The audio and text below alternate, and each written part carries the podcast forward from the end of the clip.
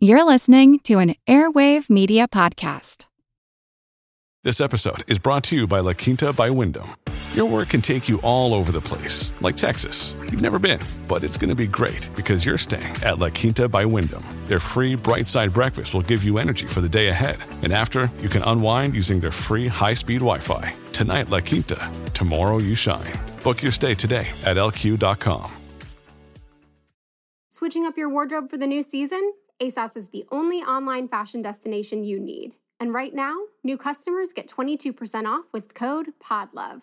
ASOS has more than 850 fashion brands, including exclusive labels ASOS Design and Topshop, plus legendary brands you know and love.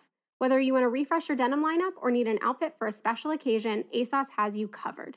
Head over to ASOS now for 22% off with code PODLOVE. That's P O D LOVE. Offer ends September 28th. Terms apply. Visit ASOS.com to find out more. Five score years ago. Many of us know, even verbatim, Martin Luther King's I Have a Dream speech from the March on Washington in 1963. What many of us don't know is that there was a man named Clarence Jones who wrote the first draft of that speech. This momentous decree came Oral histories can often give us insights into the stories behind the versions of history that we learned at school and from the media. I'm Jim Metzner, and this is The Pulse of the Planet. Clarence Jones, who was an assistant to King, as he often did, he wrote the first draft of a speech that King was later to give. Oral historian David Klein. Clarence Jones told the story of how, as he was standing in the wings of the stage at the March on Washington, watching Martin Luther King, he saw King shuffle the papers of this speech and begin to read it.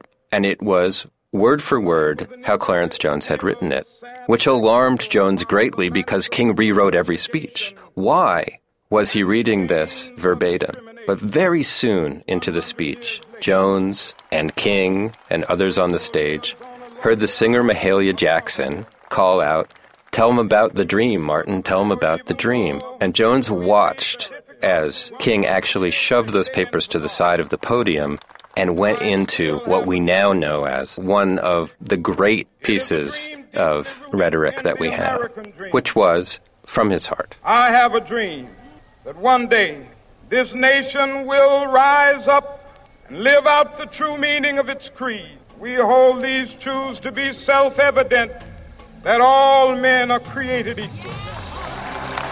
Pulse of the Planet is made possible in part by Virginia Tech, inventing the future through a hands on approach to education and research.